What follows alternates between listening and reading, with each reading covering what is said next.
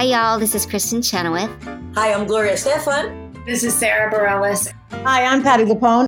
This is Lin-Manuel Miranda. You're listening to the Broadway Podcast Network. This episode is brought to you by Visit Williamsburg. In Williamsburg, Virginia, there's never too much of a good thing. Whether you're a foodie, a golfer, a history buff, a shopaholic, an outdoor enthusiast, or a thrill seeker, you'll find what you came for here and more. So ask yourself, what is it you want? Discover Williamsburg and plan your trip at visitwilliamsburg.com. Another day is here and you're ready for it. What to wear? Check. Breakfast, lunch, and dinner? Check. Planning for what's next and how to save for it? That's where Bank of America can help. For your financial to-dos, Bank of America has experts ready to help get you closer to your goals. Get started at one of our local financial centers or 24-7 in our mobile banking app. Find a location near you at bankofamerica.com slash talk to us. What would you like the power to do? Mobile banking requires downloading the app and is only available for select devices. Message and data rates may apply. Bank of America and a member FDIC. My name is Frank Wildhorn and you're listening to 11, the official theater podcast.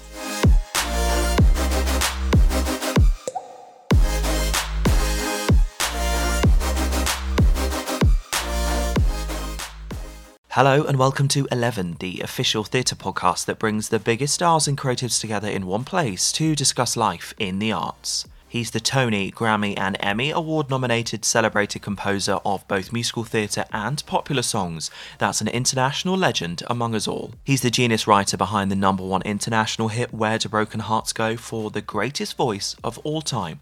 Miss Whitney Houston. And throughout his career, he's written songs that have been recorded and performed by artists such as Hootie and the Blowfish, The Moody Blues, Johnny Mathis, Patti LaBelle, Trisha Yearwood, Colm Wilkinson, Anthony Warlow, Michael Ball, Beverly Knight, Kenny Rogers, Sammy Davis Jr., and Natalie Cole, to name but a few. He's also a stage blockbuster machine as well, with 40 original shows under his belt, including Jekyll and Hyde, The Scarlet Pimpernel, The Civil War, Dracula, Wonderland, Bonnie and Clyde, Victor Victoria, Carmen, Rudolph, Death Note, and The Man Who Laughs, to name but a few.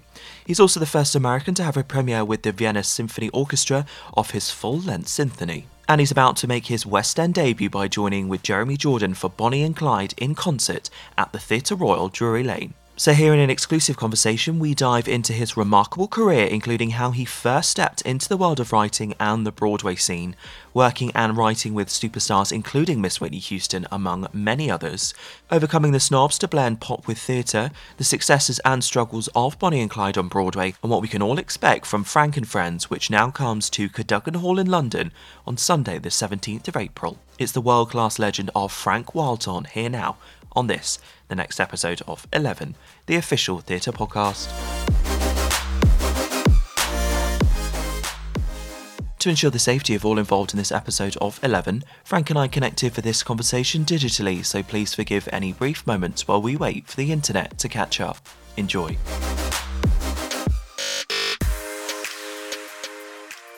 Okay, here we go then. Legend status fully, fully activated as I welcome today to my next episode of 11. It's Music Genius. It's Frank Wildhorn. Hi, Frank. How are you? How you doing? It's good to see you. It's very good to see you. Thank you so much for being on 11 today. And I should say that this is probably the most glamorous location that 11 has ever come from. Sadly, not me, but I will let you do introduction because you just showed me a rather lovely view because you're in a rather nice part of the world. Yes, aloha. we are we're in Waikiki Beach. Uh, we have a place here in Oahu in Hawaii where even though it's part of the United States, you can kind of live a life that you figure you're just in your own fantasy world. So you wake up in the morning and you look at the mountains and you look at the sky and you breathe the cleanest air in the world and you just kind of say to yourself, "Welcome to Fantasy Island." I'm so, so jealous. It looks amazing. And you've got this biggest smile on your face. And I can imagine living there, you pretty much have that all the time. Like life just feels good, I can imagine.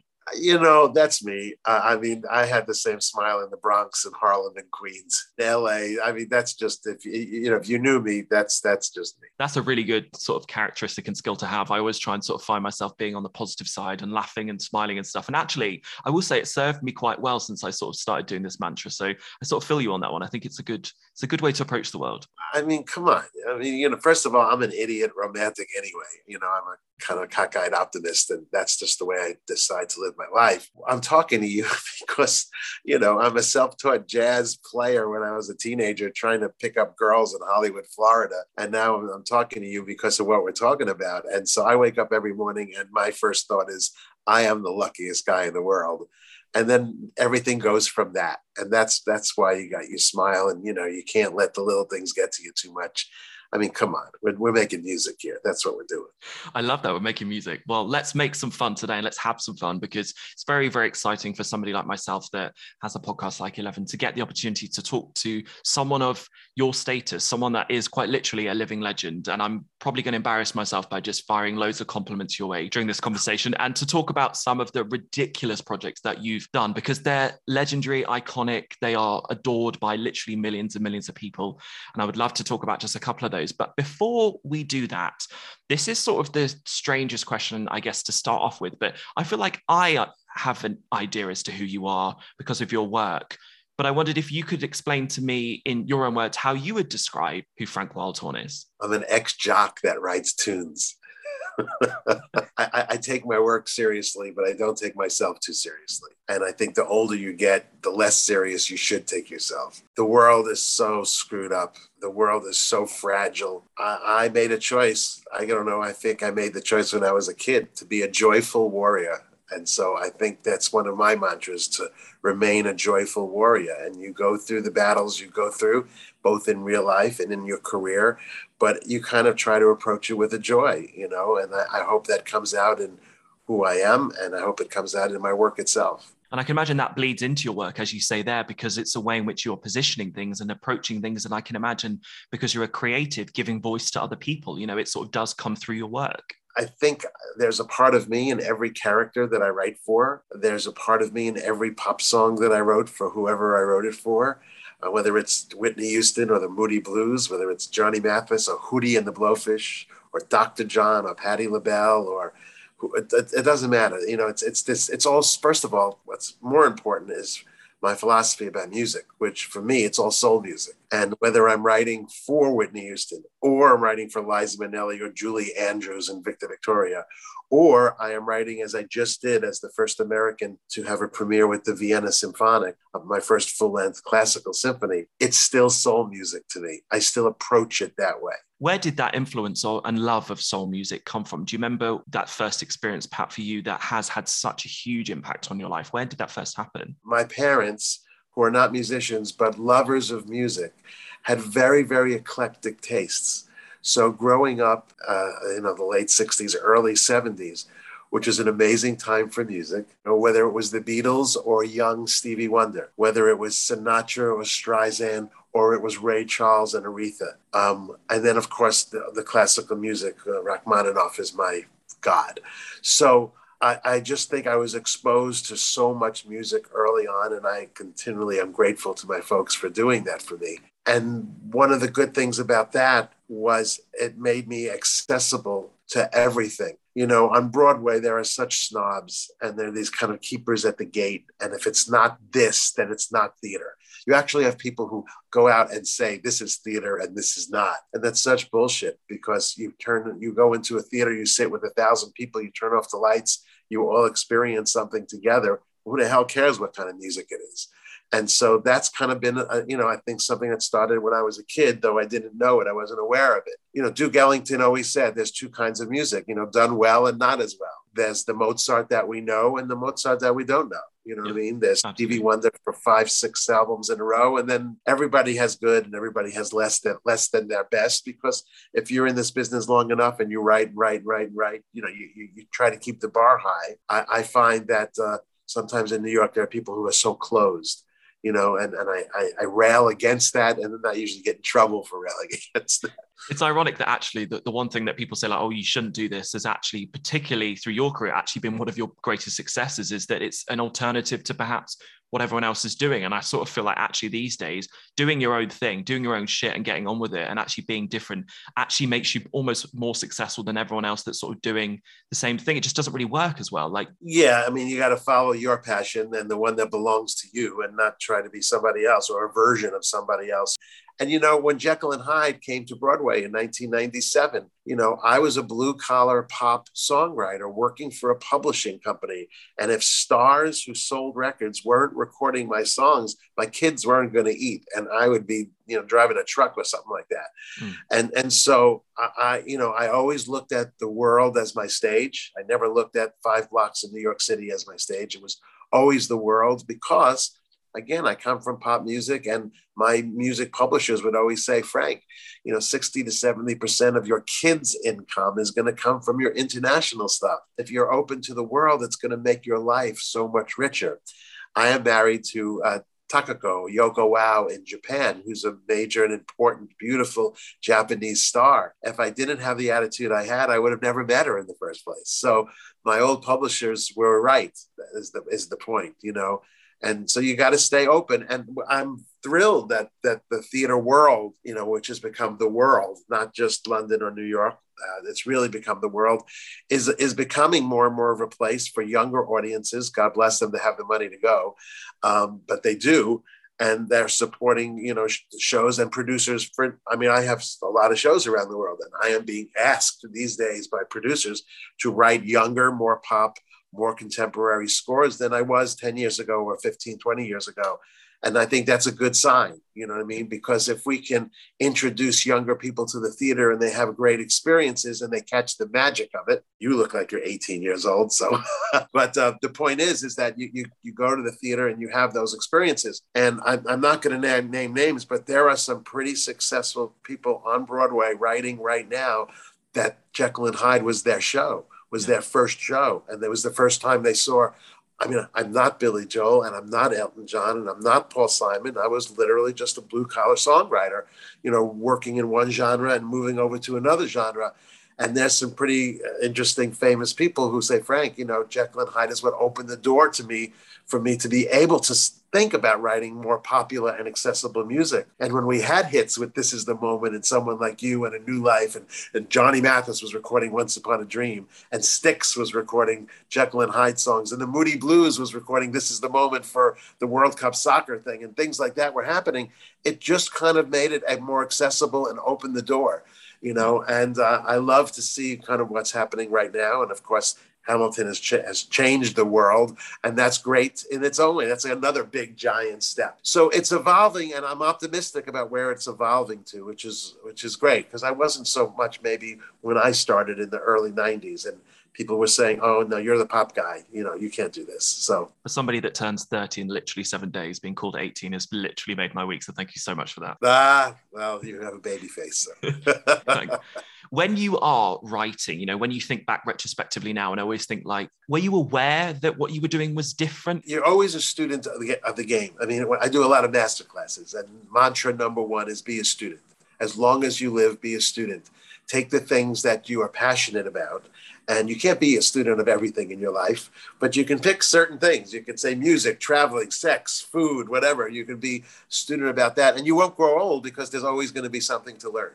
So that's kind of a philosophy that kind of always has been in my life. You know, when you're in there and you're young and you're doing it and you're stupid and you're an idiot and you're romantic and you're just loving it and seeing, you know, wake up in the morning and there's a big mountain to climb and you want to climb that mountain, you're not really thinking about what everybody else thinks. And you can really give a fuck about what they have to say. You just do what you do and you follow your passion. And, and then what happens is, is if you have a little success and you quote, get into the quote club, then they tell you everything you're doing is wrong. How dare you have those influences and come to the great white way? I, I, I got so much shit. I, I was on 60 Minutes you know, in the year 2000 because I had the three shows running at the same time, and that was a big deal. And my father thought that was okay. And and, uh, and 60 okay. Minutes came over, and part of the discussion was I, I, said, why do they call this the Great White Way? I mean, you know, my favorite music is R&B, Latin, and all this kind of stuff. You wouldn't believe the criticism and the shit I took for that because I, I, I questioned that. I got a review when I did Civil War, which which I'll never forget because it's a reviewer in New York who said,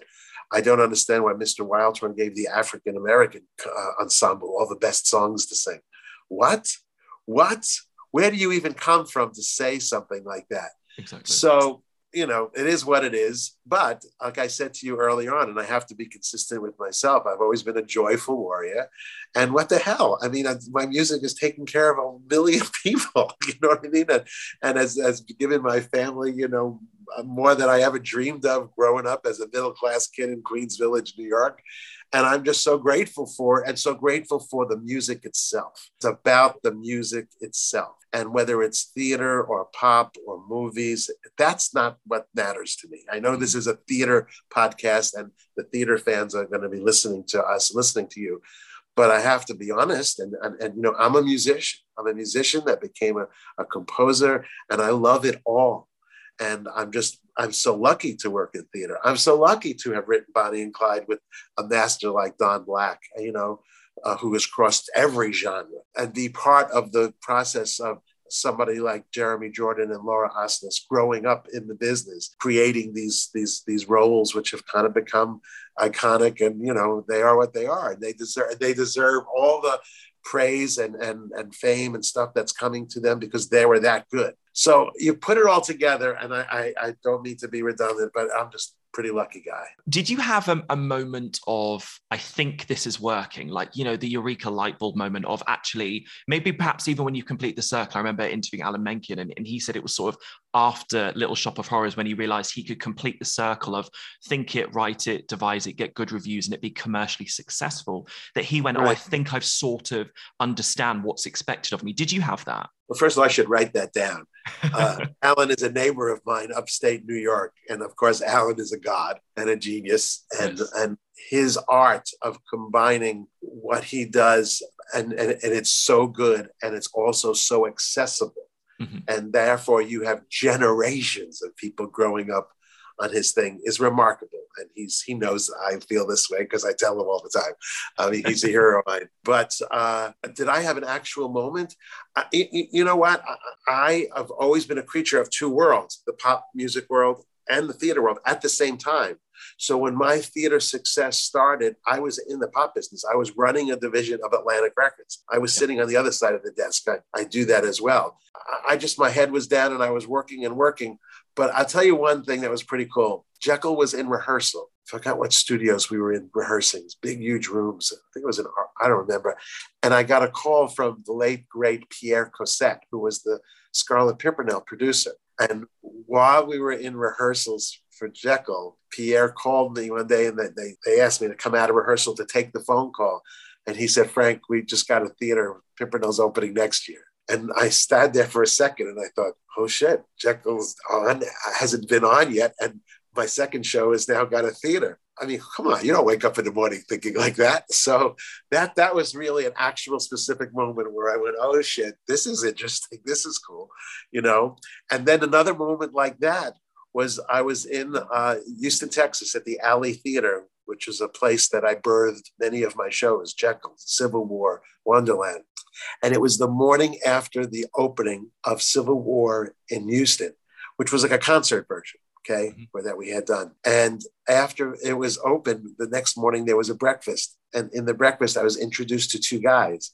And one of the guys' name was Rocco Landesman, and he ran the Jujamcyn theater chain at that time in New York. And the other guy was a little guy smoking a cigar at breakfast and a wonderful character named jerry zaks who of course is a legendary director. They basically looked at me and they said well we're renovating the st james theater and i know you thought we were going to tour this for a year but why don't you go call your mother? This is what rocco said call your mother and tell her you're going to have three shows on broadway at the same time so that was another one of those moments where the breakfast is over and you stop for a second and you go, "What?"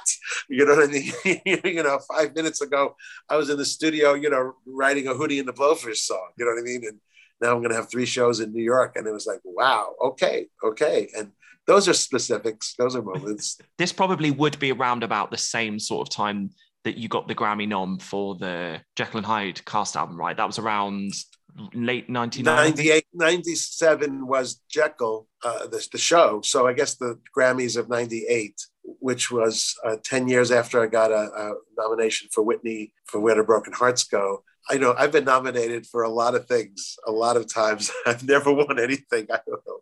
You know we'll see. One of these days. The fact is is is, is yeah and those were crazy years because again I was still running a new division of Atlantic Records called Atlantic Theater, which I started. I started that division. I went to Ahmet Ertegun and Doug Morris, the owner and CEO of Atlantic Records, and I said, you know, guys, you're part of Time Warner, the biggest communication company in the world. Shouldn't we have like the smallest division for theater music?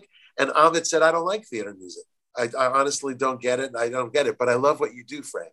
So I'll tell you what, we'll call it Atlantic Theater, but it's really Wildhorn Productions and you can use it how you want. And that's why there's all of these Jekyll and Hyde concept recordings, Pimpernel concept recordings, Civil War concept recordings before we even, you know, did the show. And that's why there's, I don't know, 12 albums of Linda Eder, my ex-wife, who I still adore and make music with.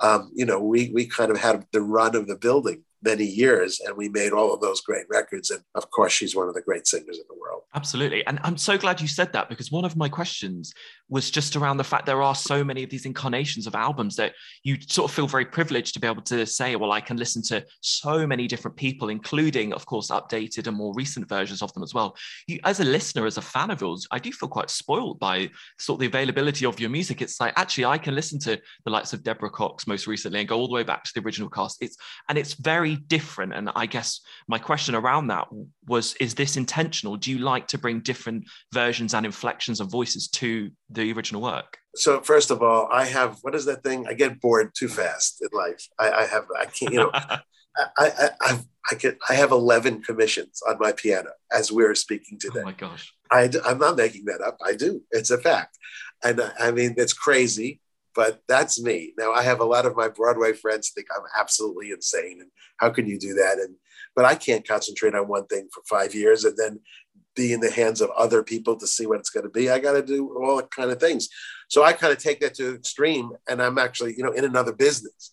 You know what I mean? First of all, I do a lot of concerts. So I have my Frank and Friends stuff, which we'll talk about later. But, you know, I, I've, I've always made records. I love to make records. And again, I was too stupid to know when you do a show, that's the show.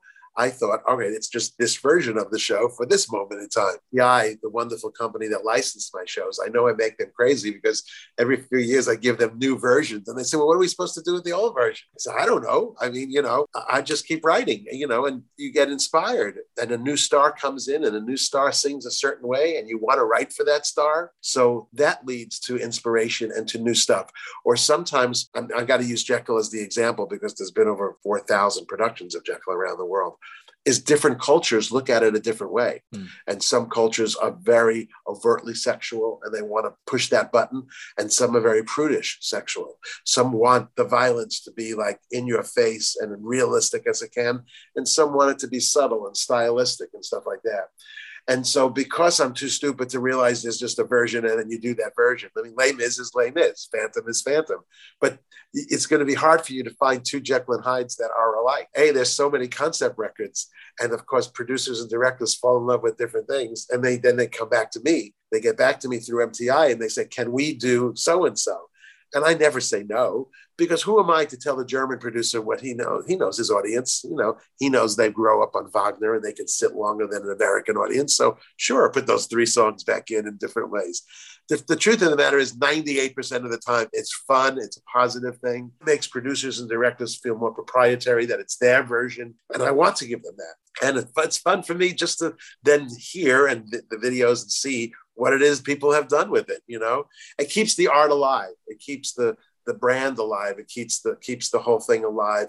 And again, I, I start with jazz, so it's all it's all jazz to me anyway.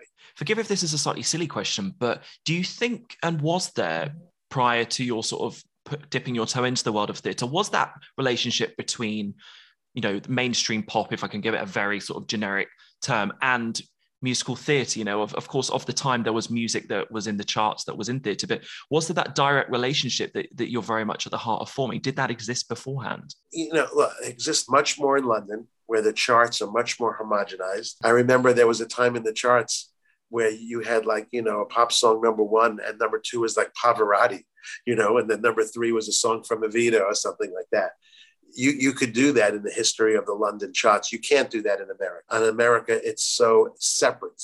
all the charts are so separate and so specifically divine, defined. And of course, radio stations are so you know spe- specific and defined as well. When I started in theater, I really was the enfant terrible, and all the early press that I got was he's the pop guy, and that was uh, from, from whoever was writing it and putting it in quotes. That was not a nice thing to say. He writes pop accessible mostly black r&b music and we don't want that. And there's no question that that's the truth and anyone who, who questions that is a fucking liar as far as i'm concerned.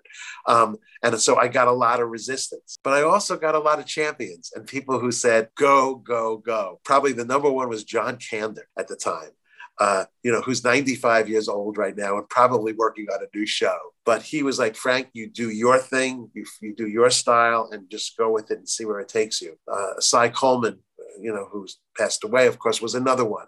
But there was also a lot of older composers and I came on Broadway. The next thing they turned around, I had three shows on Broadway. The bullseye on my back could not have been bigger. So you can imagine, you know, what that was. And and you know, of course, that also, you know, flowed over to just the society of Broadway, which includes the you know the snobs and the critics and the people that you know like to be keepers of the gate. Like who's this kid and what's he doing here? And what do you mean he has another show? What do you mean he has another show? And so i always had to kind of deal with that and the bullseye but as I told 60 Minutes, the coolest thing was I had three softball teams I could play on in the in the Broadway league, and that's like I really meant that. That's what was fun to me. You know, uh, uh, 21 years ago, I was a little younger man wearing younger clothes, and uh, and being able to play on three softball teams in the Broadway league. That was like a lot of fun. Y- you know, it, it just it is what it is. It changes because though, like Mr. Jekyll says in the thing, the only thing constant is change. Mm-hmm. Great line, Mr. Bricusse and uh, and that is true. That's why you are about to be 30 years old, and you're you know you have this big podcast and reach a gazillion people with it, and that's fantastic. So you're doing it. Is it quite self-indulgent in the best possible way? And I always always think this is sometimes where our best work comes from, where you get artists that you think theatre, pop, whatever it might be. You think I want to write for you. I want to be able to write a certain way. I want to hear this part of your voice, and therefore I'm going to do what I want. Do you have that? And I guess is there a specific example you could think of? I have hundreds of specific examples. Okay. I mean, that's because because my biggest success of my catalog is when I knew who I was writing for. When I sat down and wrote Freedom's Child for Darius Rucker and Hootie and the Blowfish, I was writing for them, and it was from the Civil War. And their manager said, "Are you kidding? You think this rock and roll band, who's just sold 15 million records, is going to do a song from a theatrical production? It'll ruin their career and their audience." And I begged and I begged and I said, just give me three minutes to play the demo for them. So finally, because I don't take no for an answer, I got the three minutes, sat around the table, played the demo, and they said, hey, that sounds like something we would have written. And by the way, we're from Carolina. We're always revolting against the stars and bars. We have feelings about this. We're in. And they did it. Amazing. And, you know, so there you go. Uh, so I have that story hundreds and hundreds of times because the truth of the matter, like I said, is my biggest success is not writing necessarily for character. It's writing for a voice that inspires me to write for them. Yep. If it so happens that that voice is playing a character like Linda Eder playing Lucy in Jekyll and Hyde is the number one example, of course. You know, Leslie and I wrote it for her. In fact, we wrote both parts for her in the beginning, you know, because when we did the first concept record with Colm Wilkinson in the orchestra at Air Studios with George Martin looking over our shoulder, which was another what the hell am I doing here? It was uh, it was a thrill to to do that, and then you know, of course, she had never been on stage before in her life, and wasn't an actress, so we decided maybe we should have her play both parts in the show and just play Lucy. So, but that's kind of the stories, you know. Those are the great stories.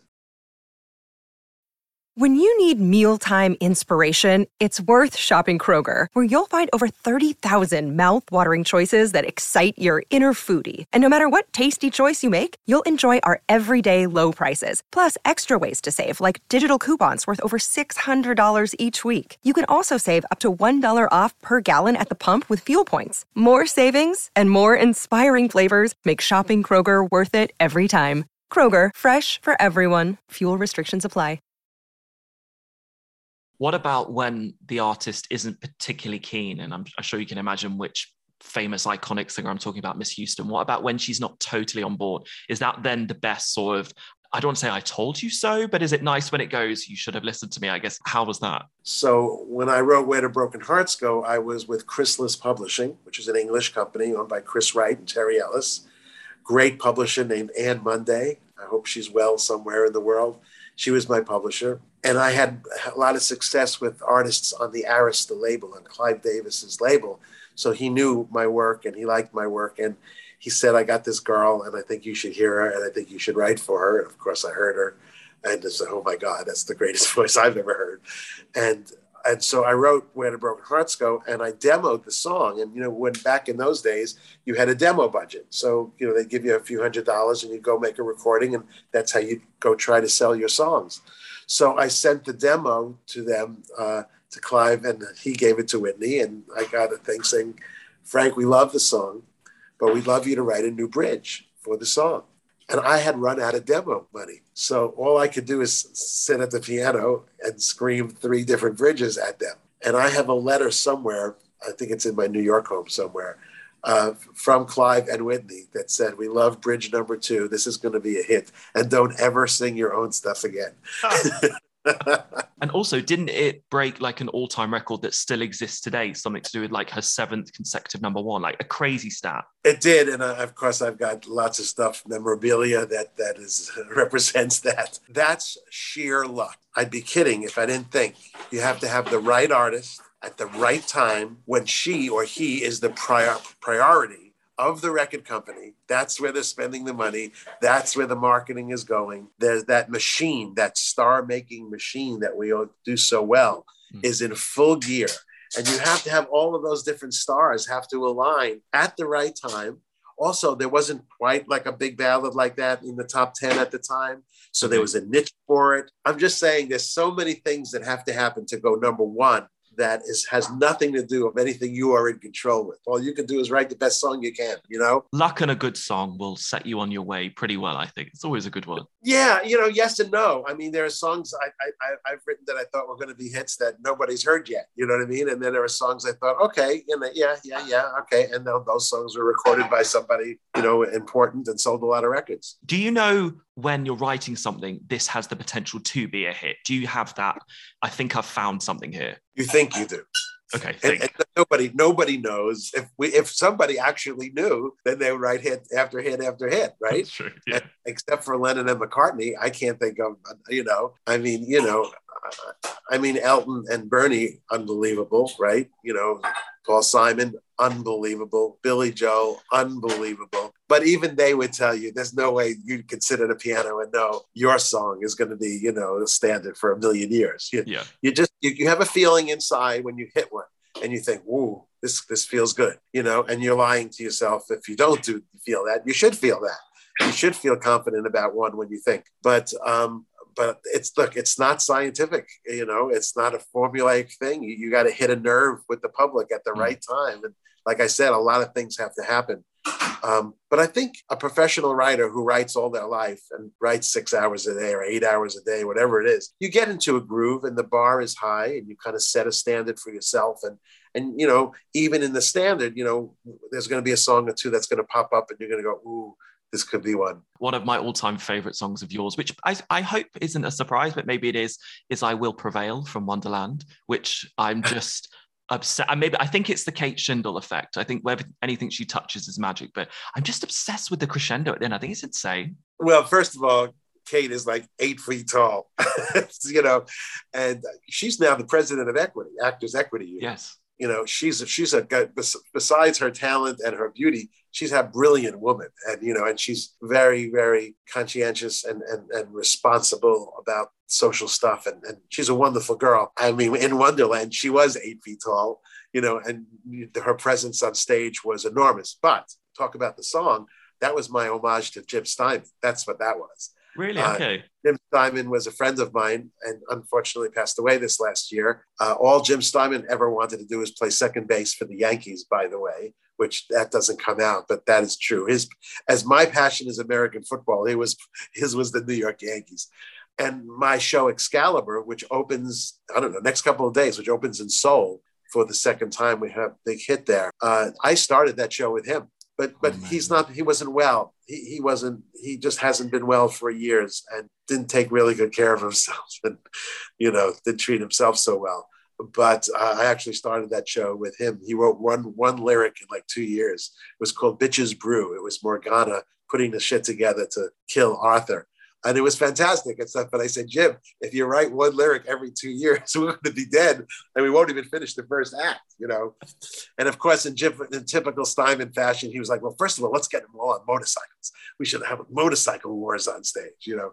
I loved him. It was a great, great guy and, and great collaborator. But but that song, "I Will Prevail," is absolutely uh, my, my homage to Jim and trying to do a Bat Out of Hell kind of a thing and then you needed somebody like Kate who had the chops mm. to wail and hit the last notes and every night, eight times a week. And she did, and she was amazing. So that's that. I'm obsessed with her. I'm obsessed with that song. And Jim Steinman, I mean, I don't know if you had the opportunity to see Bat Out of Hell, but it was just like, oh no, my gosh. It, I mean, I there was a big, massive production in the Opera House here, which was just like epic in scale. It was like, of course shit. it was. Because he's this, a Wagner, he's a Wagner guy. He loves Wagner. Oh. But by the way, have you know Natalie McQueen in London, who's a genius, brilliant, wacky, wonderful, giant star talent to me.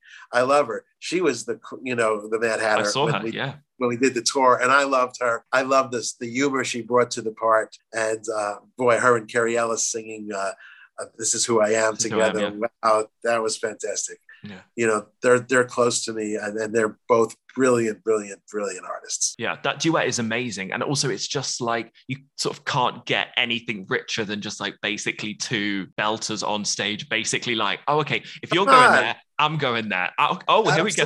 um, how much fun is that for the audience every day? You know, and, and Kerry has just got a gorgeous instrument and a beautiful, soulful delivery.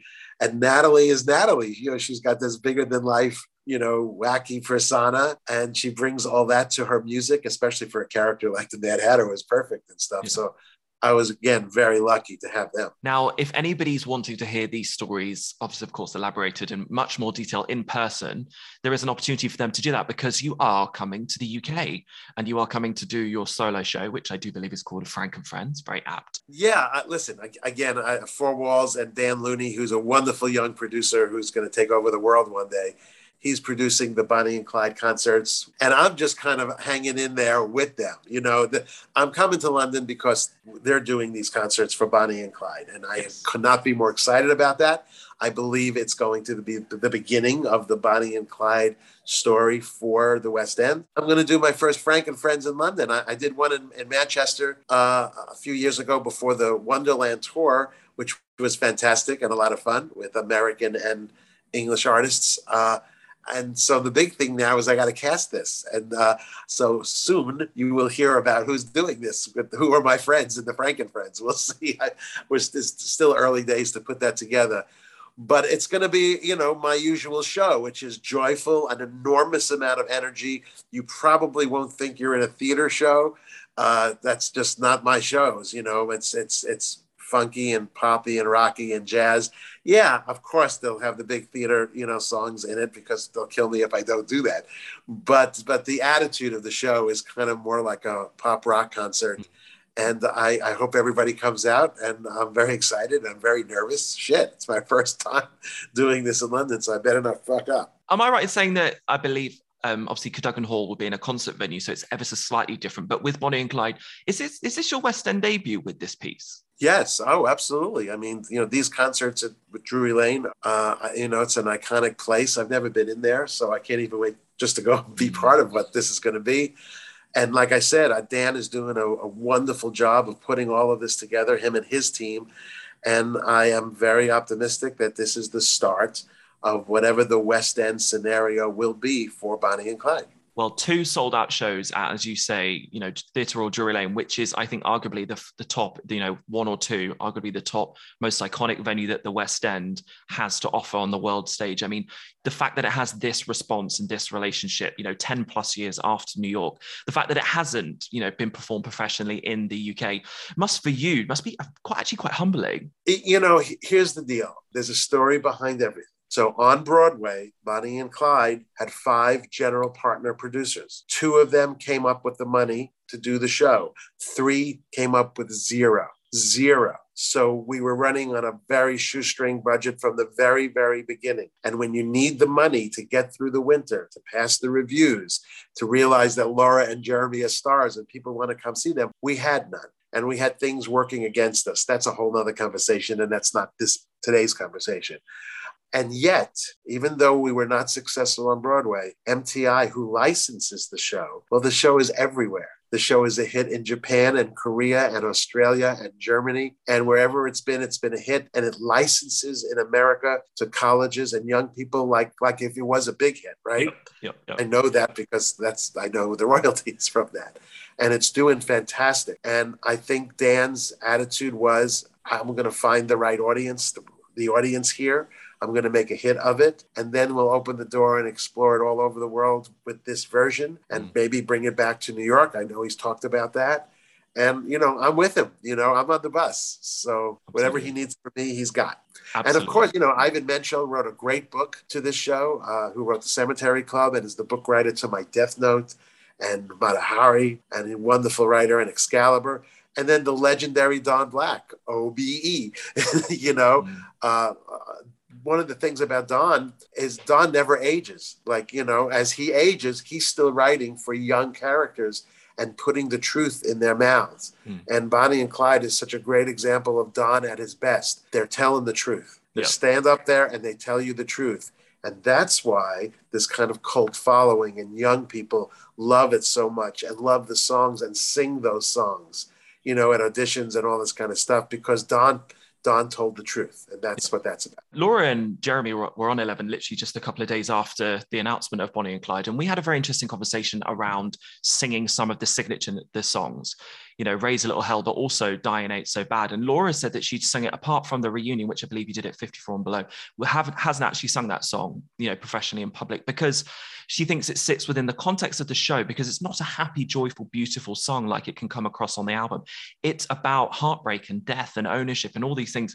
And I can imagine for you as an artist, while of course it's great that it's had all this success, it also it's juicy, meaty musical theatre, sort of hard music. And I imagine that's quite exciting. It's Don at his best you know, it is about death, but it's not a sad song. It's about saying at the end of the day, if I have to go and I go with you, I can do that. And and there's still this kind of it's it's about love. It's, it's in its own way, it's a love song. And of course, Laura's recording of it, which is iconic, and her performance on Broadway, you know, doing that song was just beautiful. Everybody was crying, as they should. I, I wrote the melody, but I think it's really a combination of Don's words meeting Laura's phrasing and the way she put that song across and created this beautiful moment. Because on the demo itself, there's a step up at the end which doesn't appear on the album. Why why did that change? Well, first of all, if you know my history, everything changes constantly. You know, someone like you and Jekyll and Hyde used to be someone like you found someone like me. That's what it used to be. And then Leslie and I played around with it. And by the time it got into the show, it was if someone like you found someone like me, which which just a couple of word changes changed the entire song and the whole feeling of the song. And you'll have to ask Don, but my memory is Don actually wrote a few versions of Dying Ain't So Bad before we came to the one that we we got to at that moment in the show, which he just placed perfectly uh, that song had a life before it landed on that lyric and in that moment in the show. Jeff calhoun directed the show beautifully and mm-hmm. and and he created that moment on stage for laura to have that. And he also framed the song beautifully so at Frank and Friends, it will be you talking through your music, some of your stage work, obviously the stories as well. And then if we pay extra, will you sing the Whitney Houston version? Are you going to do the one you just mentioned with? No, no. Well, first of all, depends who I get. I got to get somebody to sing the shit out of that song. I want you to sing it. Which I think I will. No, that's not going to happen. but I probably will sing eight bars of something because it's usually I do, and it's the comedy portion of the routine. You don't want to hear me sing more than eight bars, trust me. What I use the shows for is I'm still a musician first. My most fun I have is being the keyboard player in a band and playing behind great singers. And, I, you know, that's where I love to be. That's where I'm most comfortable. You know, putting on shows is hard, writing score after score after score. That's hard. That's hard. I mean, it's not work, but it's hard. But playing my songs in a, in a concert, that's a vacation. That's pure joy. I know we're going to have amazing singers up there with me, And yeah, I'll tell a lot of stories, and I have some funny stories, but I'm not going to tell. I'm not going to give them all away to you today. So you'll have to come to the show, William, and you'll you know we'll do it. We'll do an interview after the show, and then it'll be a whole different story. So, well, I'm very, very grateful for the stories that you have told today. Because as much as I try and be as professional as I can, I'm such a huge fan of your work. So it really is a genuine honor and pleasure. Well, I appreciate. I don't take that for granted. I appreciate that very, very much, and and and I don't take anything for granted. You know, and I, I look. I don't even know where it comes from. You know, people ask me all the time, "Where's it come from?" I don't know. It comes from somewhere up there, and I'm I live in fear that one day somebody's going to turn off the faucet and no, uh oh, that's it. I don't know what I'm doing anymore. And so I, I am I'm, I, I, have a lot of gratitude and it's humbling to me and, and I thank you for the compliment. I mean it's it doesn't go unnoticed. It means something. Please know that. My very final question for you. If we think way back to the beginning to the guy that just wanted to make music, that dared to tip his toe into the world of musical theatre, that dared to break a lot of the rules and has very much become, you know, one of the greatest parts of you. What do you think that younger version of yourself would think of the success that you've had and some of the amazing people that you've personally got to work with? What would they think? I mean, he'd say, Really? you were a lifeguard sitting on the beach in Hollywood, Florida in 1976, 77, 78 you know, with a zinc oxide on your nose, watching the girls go by, playing at Iggy's strip club at night, jazz, and now you're here. What? How did that happen? I don't know. I think he'd be amazed and i hope he'd be proud of me too you know? And then i hope he would say listen to your own words and keep being a student and keep growing. And that's why a few months ago in vienna when i worked one of the great orchestras of the world doing my first full-length classical symphony was life changing for me. You know, my mom is still crying and laughing at the same time. She's crying because she's so proud of me and and she can't believe this has happened. And she's laughing because I don't even read bass clefs. So she's like, how they even let you in the building? Keep being a student. I'm going to take that with me today. I think that's really important. So thank you for that. The best mm. of luck with all of the openings across the globe. Thank you. Take care. You've been listening to 11, the official theatre podcast. Find out more about 11 at 11podcast.com or via the Broadway Podcast Network.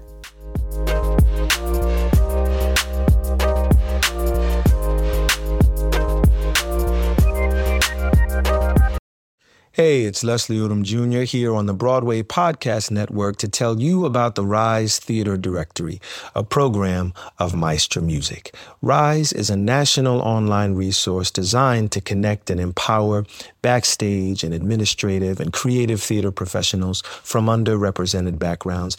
If you work or aspire to work in the theater community, this can help you find your next project. And if you hire theater professionals, search the Rise Theater Directory to find your next team. Create your profile now and get more information by visiting risetheater.org. That's theater with an R E R I S E T H E A T R E dot org because only together we rise. Life's better with American Family Insurance because our home policies help protect your dreams and come with peace of mind. Save up to 25% by bundling home, auto, and life. American Family Insurance. Get a quote, find an agent at amfam.com. Products not available in every state. Discounts may not apply to all coverages on an auto or home policy. Discounts do not apply to life insurance policies. Visit amfam.com to learn how discounts may apply to you. American Family Mutual Insurance Company SI and its operating companies American Family Life Insurance Company 6000 American Parkway, Madison, Wisconsin.